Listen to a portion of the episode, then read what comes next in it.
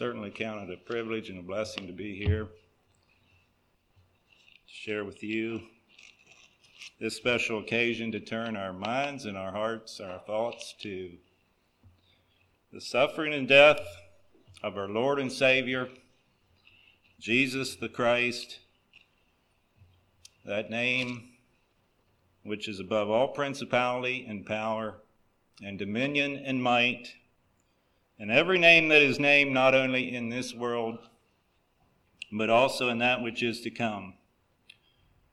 And hath put all things under his feet, and gave him to be the head over all things to the church, which is his body, the fullness of him that filleth all in all. Notice all the alls in that verse. And when we look at Jesus, there's another all spelled A W E. We look with him to him in all. He is the one that we commemorate this evening. It's often that when there's a funeral, I, I, notice now that they don't call it a funeral, they call it a celebration of life. And how, how much, how good that pertains to Christ who died. And by the time you would be there and plan a funeral for Christ, he would have been risen from the dead. That's the one we serve and adore. He gave his life, he gave his death, and he evermore lives to intercede for us. A songwriter penned these words Thou great and good, thou just and wise, thou art my Father and my God, and I am thine by sacred ties thy Son, thy servant, bought with blood. The blood of Christ is a sacred tie that binds us together with the Father, with the Son, and with each other. And I like the way that songwriter described it as a sacred tie. I've chosen Hebrews chapter 12, verse 3 for a theme verse for the message this evening. This verse says, For consider him, consider Jesus, that endured such contradiction of sinners against himself, lest ye be wearied and faint in your minds. It is in the mind, I think, that we often face a battleground of sorts with, with ourselves, with the fiery darts of Satan that come against us to cause doubt and confusion. And we begin to think things out, and maybe we overthink. And there's a battle there. This verse would indicate that one of the ways to combat that, the weariness of the mind, and the fainting and the weakness of our minds, is to look to Jesus, to look to the Lamb of God. Consider the Lamb of God. that's what we're going to do this evening, is turn our our eyes upon Jesus. I see this as a very needful thing in our day, not just this evening, but in all of life. To focus on Jesus. Looking unto Jesus, the author and finisher of our faith, who for the joy that was set before him endured the cross, despising the shame, and is set down at the right hand of the throne of God that phrase, despising the shame, that, that refers to having disregard for or giving little thought to.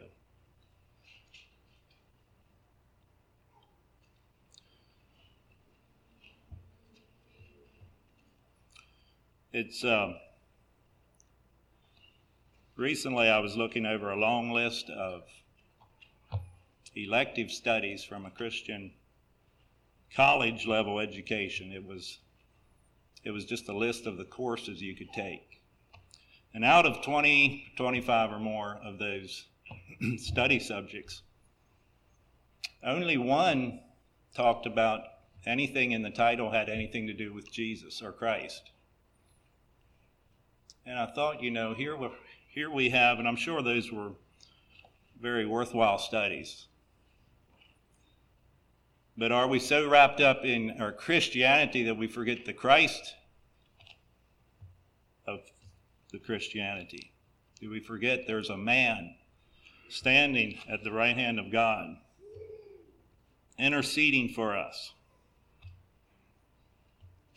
And we get caught up in our formulas and our techniques and all the machinery that makes our Christianity what it is, and some of those are good.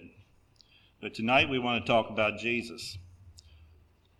There's a song that says, uh, Let's talk about Jesus. The King of Kings is He, the Lord of Lords supreme throughout eternity.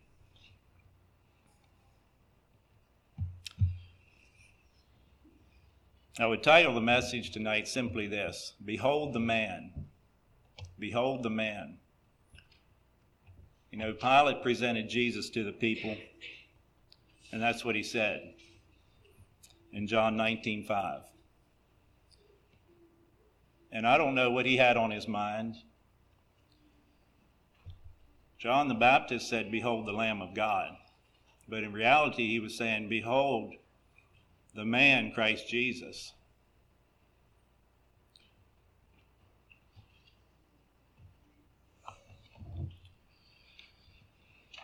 He is the King of kings and Lord of lords.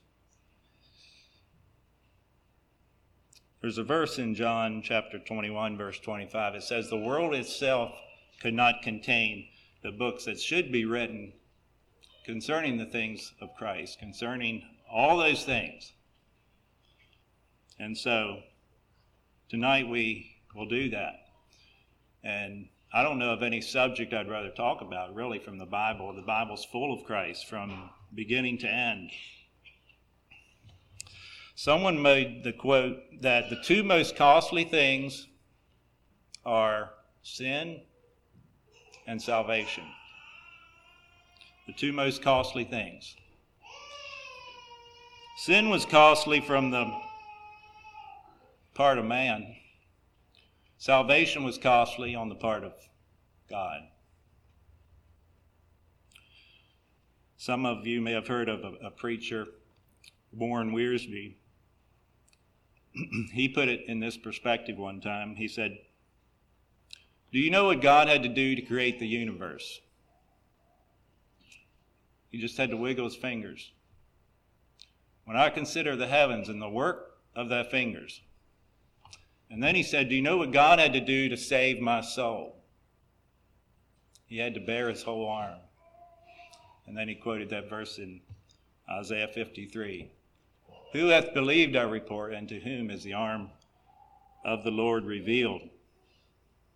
So sin was costly, salvation was probably even costlier. Oh, the love that drew salvation's plan. Oh, the grace that brought it down to man. Oh, the mighty gulf that God did span at Calvary. I often like to use the words of the songs we know because so often the songwriters could say it a lot better than me. And also, it also I believe, serves as a testimony to those of decades, centuries ago that wrote these hymns that, that express the same thoughts, the same faith that we have. And we see that in the words of our hymns, even from long ago. Beneath the cross of Jesus, I fain would take my stand, the shadow of a mighty rock within a weary land. I believe the cross of Christ stands as a memorial, as a monument, you could say, to all of time. It is a focal point for all of mankind from the creation to the end of time.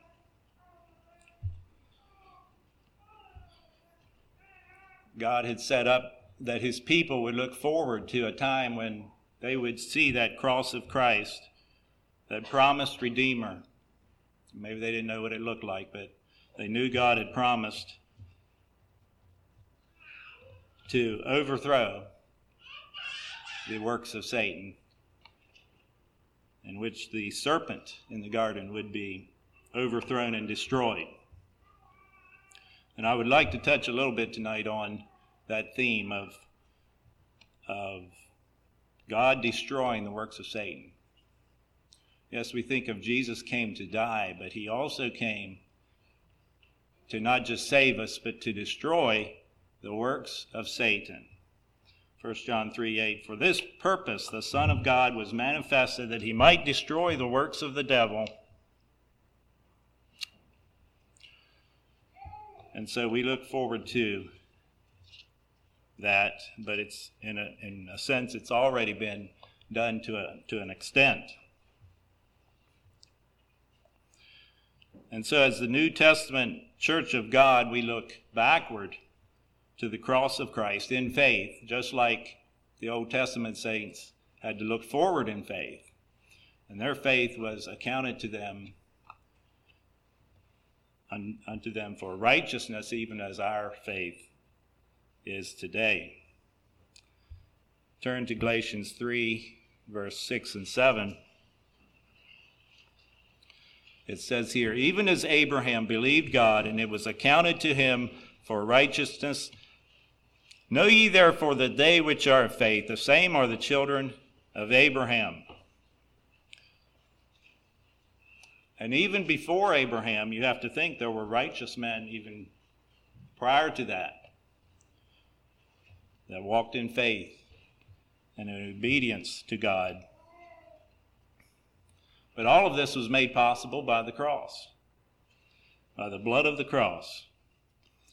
As it says in Colossians 1:20, and having made peace through the blood of the cross by him to reconcile all things unto himself, whether they be things in earth or things in heaven. So I thought we would consider a little bit about the cross of Jesus. And I guess we don't know exactly the shape of the cross. But most people would, you know, the generally accepted shape of the cross is that it has two beams one upright beam, one horizontal beam.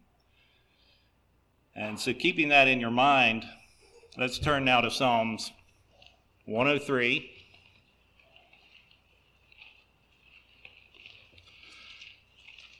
And just look at some things that might pertain to the shape of the cross. Psalm 103, verse 11 says, For as the heaven is high above the earth, so great is his mercy toward them that fear him. So the mercy of God is symbolized by the upright beam of the cross, spanning the divide between heaven and earth, between God and man. How about the horizontal beam of the cross? Let's look at the next verse. For as far as the east is from the west, so far hath he removed our transgressions from us. So that let that represent as far as the east is from the west, the removal of our sins. And I think that picture could also signify the crosses of Christ as pertaining to all of time, all of time past, all of time future. It is the central part of human time as we know it. Let's look also at Psalms 107 while we're in that book. Verse 2 and 3. Let the redeemed of the Lord say so, whom he hath redeemed from the hand of the enemy and gathered them out of the lands from the east, from, from the west, from the north, and from the south. And so the redeemed gathered out of all these, all the directions. And so the beams of the cross could point in all different directions, signifying that God is gathering people in from the east and the west, the south and the north, and so on. I to think the cross of Christ is a great divider. It divides man from his sin, and it's also a great unifier. It gathers people in together, the people of God.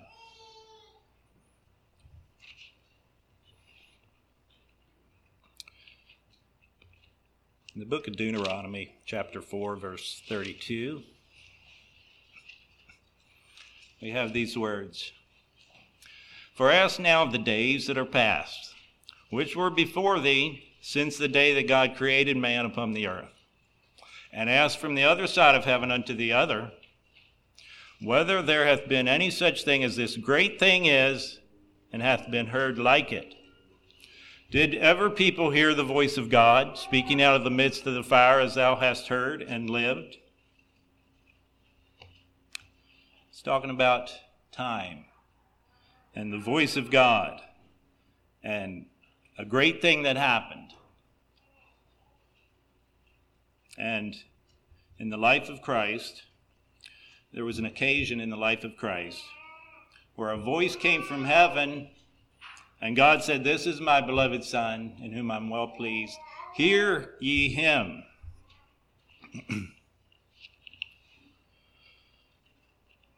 I had to think of that one verse I read back in Psalms where it says, So great is his mercy toward those that fear him. There was two men crucified with Jesus at that time, along with Jesus. And if you remember, one of those men started talking to the other man on the cross. He said, Does not thou fear God?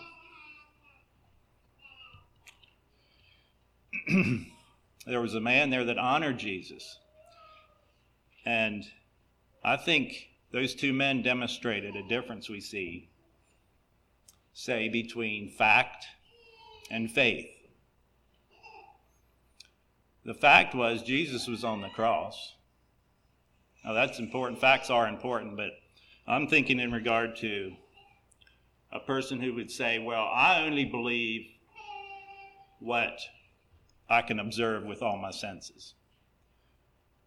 You know, if you can't prove it to me that way, I'm not going to believe it. There's people like that. That's how they live their lives, only by what they can see. So, facts yes, Jesus is on the cross, and a lot of people saw that, and they said, you know, if you be the Christ, come down.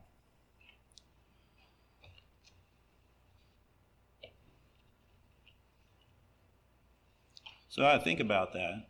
You know, facts say he saved others, he can't save himself. But faith looks at the cross and it says, Lord, remember me when thou comest into thy kingdom.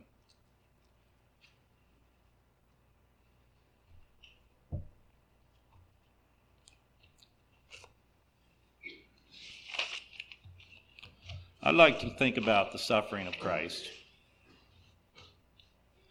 and the purpose of his suffering as best we can. Because I think there is some mystery involved there as far as what it accomplished between God. How did the suffering of Christ and the death of Christ necessarily bring about our redemption? What was going on there in the heavenlies between God and the powers of evil, Satan himself.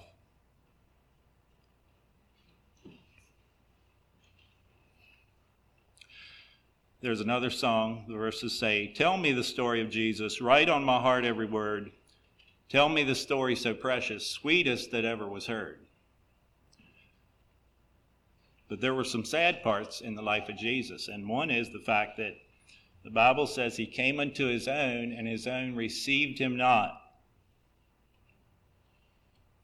His own, his own nationality, so to speak, his, his own blood lines. Let's look at Acts chapter 13.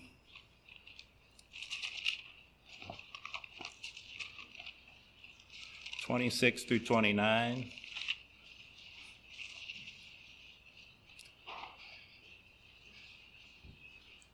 reads, Men and brethren, children of the stock of Abraham, and whoso among you feareth God, To you is the word of this salvation sent for they that dwell in Jerusalem and their rulers, because they knew him not, nor yet the voices of the prophets, which are read every Sabbath day. They have fulfilled them in condemning him. And though they found no cause of death in him, yet desired they Pilate that he should be slain. And when they had fulfilled all that was written of him, they took him down from the tree and laid him in a sepulchre. Now, here you have the rulers of Jerusalem, the Jews, and because they knew him not, and they knew not the voice of the prophets.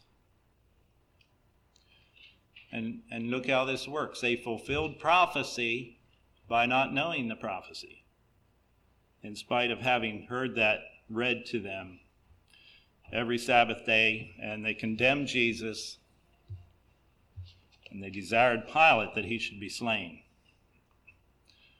And so the bottom line in all of that is that it was like Jesus said when he told him, Ye are of your father, the devil. And they were actually carrying out the work of the devil in bringing that about. Have you ever wondered why Jesus had to suffer? I think we understand that to an extent that his blood was shed for the remission of sins. Without the shedding of blood, there's no remission of sins. We know that. But could not he have been slain in a more humane way, so to speak? And that blood extracted if, if the blood was so important, let's just, you know, let's do it an easier way.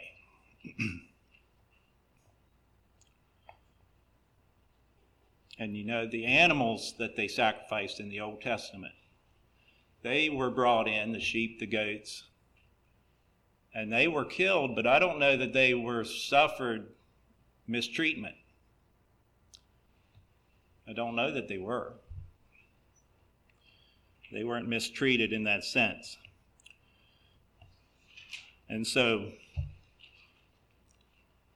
the sacrificial lambs of the Old Testament were not necessarily following through with the type that we see in Christ in that he suffered. But to put some light on this, let's turn then to Hebrews chapter 2, verses 14 through 18. For as much then as the children are partakers of flesh and blood, he also himself likewise took part of the same, that through death he might destroy him that had the power of death, that is, the devil. Here we go again, destroying the works of the devil, and deliver them who through fear of death were all their lifetime subject to bondage. For verily he took not on him the nature of angels, but he took on him the seed of Abraham. Wherefore, in all things, it behooved him to be made like unto his brethren, that he might be a merciful and faithful high priest in things pertaining to God, to make reconciliation for the sins of the people. For in that he himself hath suffered being tempted, he is able to succor them that are tempted. That word succor, that word means to assist and to come to the aid of and to sympathize with. Jesus went through suffering and temptation to be better able to help those of us who are tempted, in order that he might be made like unto his brethren. In Romans 8:29 it speaks of Jesus as being the firstborn among many brethren. And so I think we understand that connection between the suffering of Christ and how that helps him identify with us, and it also helps us to identify with him. And as an intercessor, that is something that we have in common that I think is important to us. In all things, it behooved him to be made like unto his brethren. And when you consider how the followers of Jesus, how Later on, they faced persecution, they faced much hurt and anguish. They gave their lives, they were martyred, and so on. It was just fitting that Jesus himself would be that to them and they could identify in that way with Christ, knowing that his followers would fall under the same mistreatment. Hebrews 2:10 says, "The captain of their salvation, perfect through suffering." Now, I'd like to look at this in maybe just a little bit of a different angle at what the sufferings of Christ accomplished in light of what we read in Isaiah 53. I invite you to Isaiah 53.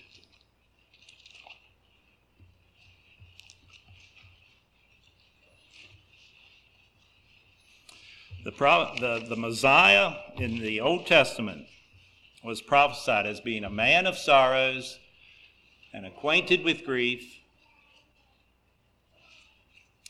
And Isaiah 53 5 says, He was wounded for our transgressions, He was bruised for our iniquities, He was chastised, I'm paraphrasing this, for our peace, and it was by His stripes that we are healed, and so on.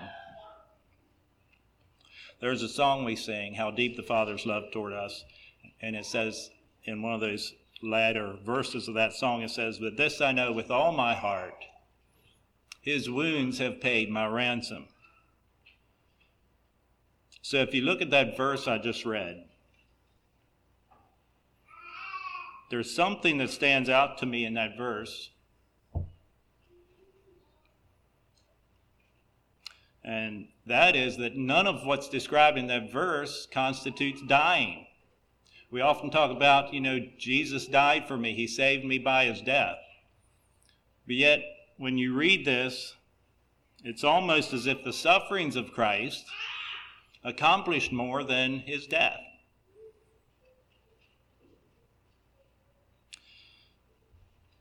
And then you read in Isaiah 53:10, it said, It pleased the Lord to bruise him. And in verse 11, he shall see the travail of his soul and shall be satisfied. I'm thinking now of a little bit the relationship between what the sufferings of Jesus did in the sight of God.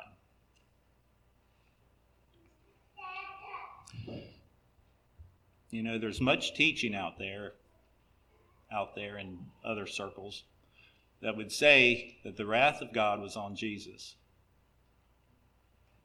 Is that a correct view? And that God forsook Jesus in all of this. And I'm not sure my conclusion would be that the wrath of God was on Jesus. I'm not sure how you feel. I'm not here to argue that point.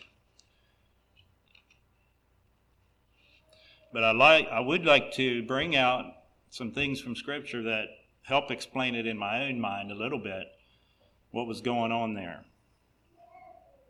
Because if God forsook Jesus, to me that almost seems like a kingdom divided against himself. Or if his wrath was on his son. And I believe Jesus suffered wrath, but I think it was the wrath of man.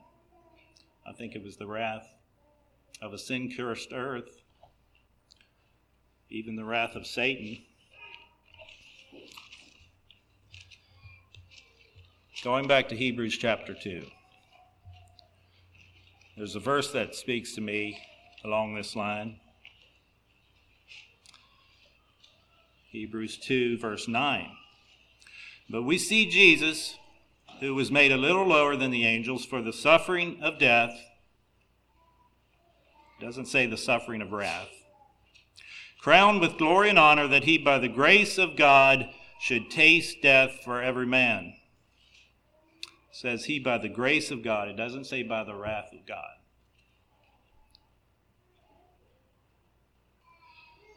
Jesus was an intercessor. And I don't know that there was any example in the Bible where God's wrath was on an intercessor. The intercessor was there to disperse the wrath of God.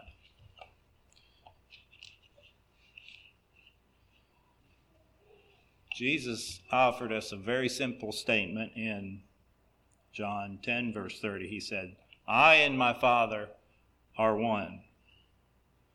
And I think that are means past, present, future. All of time. Now, I do believe there were things about the suffering of Christ that moved the heart of God and changed the way God looked at things and maybe changed the narrative, so to speak. The whole narrative concerning the works of Satan and the legal right that Satan had to Adam when Adam fell. Satan had a hostage, you could say, and if God would have destroyed Satan, then he would have destroyed man in the process without the plan of salvation. But I had to think of the story of Abel and Cain. Back in Genesis, we know where Cain went out and he slew Abel. And God came to Cain and he said, The voice of thy brother crieth unto me from the ground. Now, Cain was not the spotless Lamb of God, but how much more would the blood of Jesus cry out to God from the ground, so to speak? Suffering has a voice.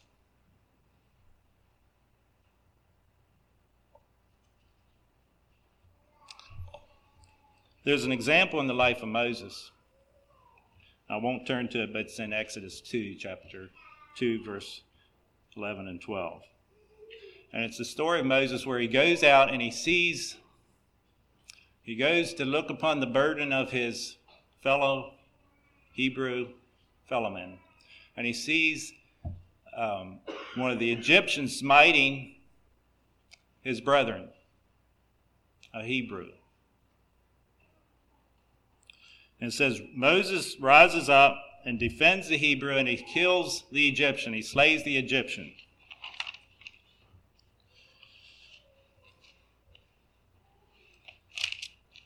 Um, you could say he did that out of a sense of obligation, maybe a sense of righteous indignation. But I think that story may have been important to illustrate something because it's mentioned again in the book of Acts, Acts chapter 7, verse 23 and 24. I'm not going to take time to turn to it. And there was no no fault given to Moses concerning that situation that he did the wrong thing in killing the Egyptian. But to me, it was like Moses realized that something had crossed a line. A line was crossed in his mind, and he took action.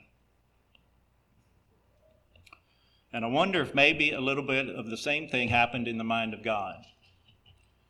When the Jews, and when it says the princes of this world, they desired to go and slay the Christ. And God said, No, you don't have a right to do that. He let it happen, but they crossed the line. I'd like to illustrate something along that line from the book of Proverbs.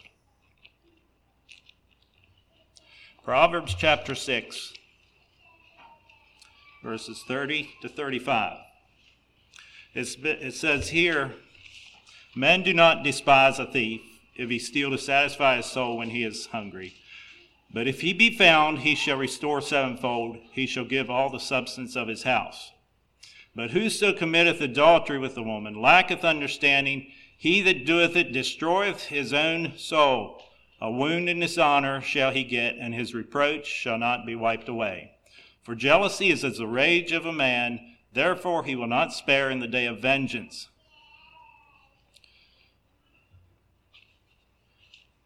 It's almost like that scenario there is that we're saying, you know, there are some sins that are expected, that are reasonable sins. And then there's a sin that crosses a line and takes what does not belong to it.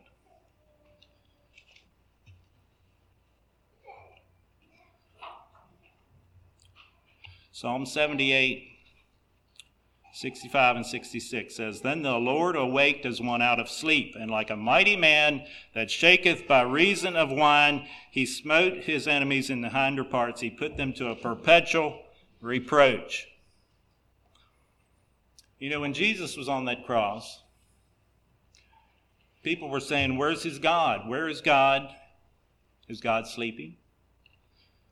You know, if he delight in him, let him deliver him. Where is God?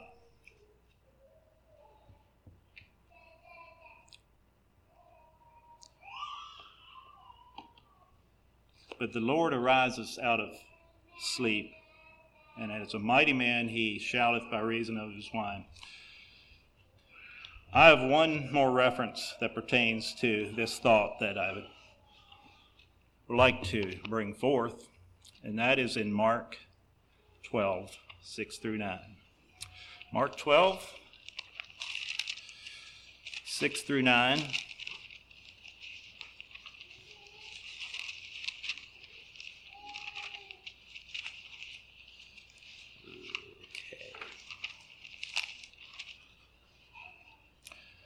This is the parable of the wicked husbandman. And we know how they sent out servants to receive of the husbandmen, and they kept slaying them. They would kill them and beat them up. And so it's jumping in here in the middle of this. Having yet, therefore, one son, his well beloved, he sent him also last unto them, saying, They will reverence my son. But those husbandmen said among themselves, This is the heir.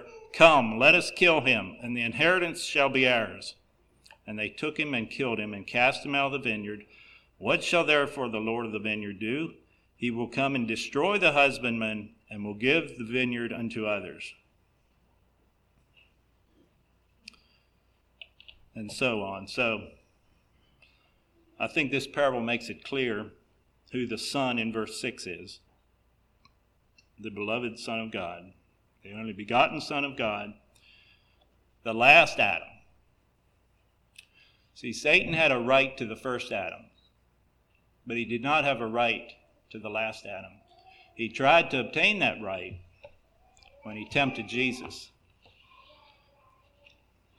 And so, when Satan tried to kill Jesus, and you could say the people did, but it was really Satan, in a sense, he was taking what did not belong to him it was like in Proverbs committing adultery. And it crossed the line with God. And, and God said, I think it opened up a way in which God was able to recompense the situation and rescue the people from the authority of Satan because Satan had violated something in the, in the sight of God to where he did not no longer have authority over men in the sense that he did before the sacrifice of Christ. Jesus said, The prince of this world cometh and hath nothing in me. He has no claim on me. So that was some of my thought regarding the suffering of Christ and how it fell on the ears of God when his son had to suffer an unrighteous an unrighteous um, event. Now, I'd like to think a little bit yet of the beauty of the suffering of Christ. We often associate the Good Friday service with the pain, the hurt, and that dark chapter in the life of Christ. But let's think about the beauty of the suffering of Christ in the sense that Christ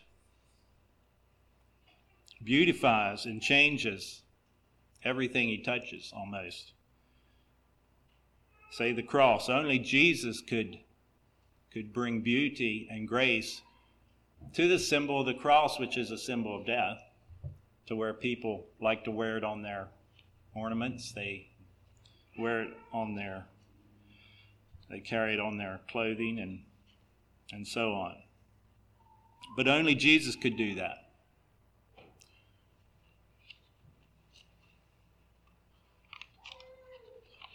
Where is um, where where do we ever do that in our own, you know, in our natural world?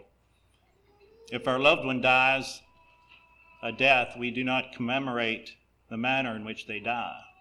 If someone dies in a car accident, we do not commemorate that by having little models of crumpled up cars. But we do put crosses along the road where people die. Why? I think it's because while the cross signified suffering and death, it also signified victory. It signified hope and redemption. And even the world, those who may not have faith or follow Christ, they still see the cross as a token of something special, of victory, of hope in their hour of trial.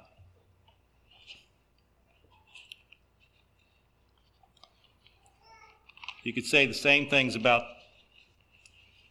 the word Calvary or the word Gethsemane. Forever, those words are part of the story of Christ. You know, Pilate put a sign on the, on the cross of Jesus. And he said, Jesus of Nazareth, the King of the Jews. And I like John's account of this story because it's the only account where it brings out how the Jews brought dissent that Pilate would say that. And they said, Don't say that he's the king of the Jews. Put on there that he said he was the king of the Jews. And Pilate said, What I have written, I have written. There are things that I believe that illustrates that God has set up in this world. And he says, they will not be changed by order of man. God is putting such and such in place as a testimony. And I think one example of that is the way we base our timekeeping on the year of our Lord. Have you ever thought of that? The way we date the years is from the time of Christ, it's from the year of our Lord. I don't know how they did before that time but I know what they did after that time. And I think it serves to illustrate that Jesus was the true Son of God. Another one is our Bible, the Word of God. It comes to us, we believe, from God. And it's, if you look this up, and I've heard this all my life, but I checked to make sure, it's the best selling book of all time. And it's also the most translated book of all time. God is saying, What I have written, I have written. For those, I believe, that doubt his word, and it stands as a testimony to all the world.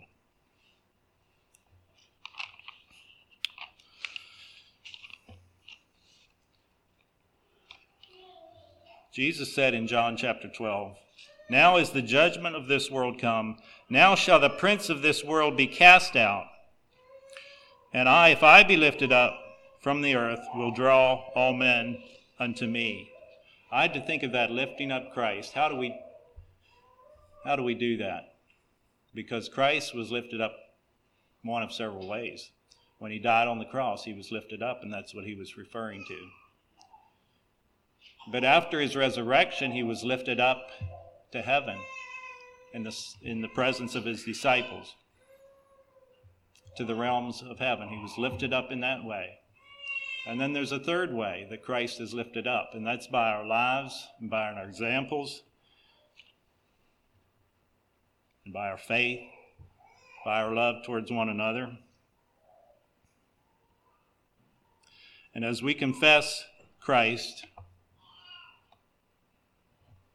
it brings victory over sin. We conquer in the name of the Lord.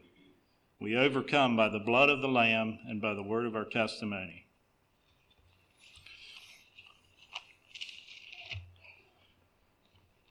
So, one more song I'd like to refer to, and that is the song Turn Your Eyes Upon Jesus. Look full in his wonderful face, and the things of earth will grow strangely dim in the light of his glory and grace. The, thing, the things of earth grow strangely dim we think, you know, that applies to the nice things of life, the things we enjoy, the things that would draw us away from, from Christ, the amusements of life. But I think it also refers to the hardships of life. Those things grow strangely dim as we look at Christ, and we need that in our lives.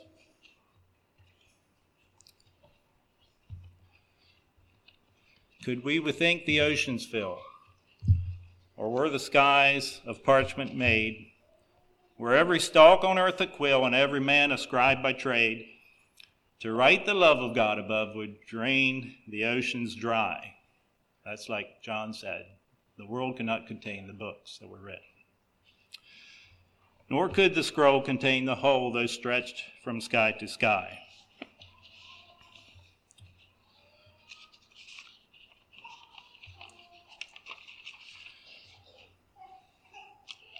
When I think of the story of Christ, I think it's illustrated so good by what Joseph in the Old Testament he told his brothers, because his brothers came to him after their father died. And they were afraid he would recompense them. And Joseph said to his brothers, As for you, you thought evil against me, but God meant it unto good, to bring to pass as it is this day to save much people alive. That's the Christ we serve.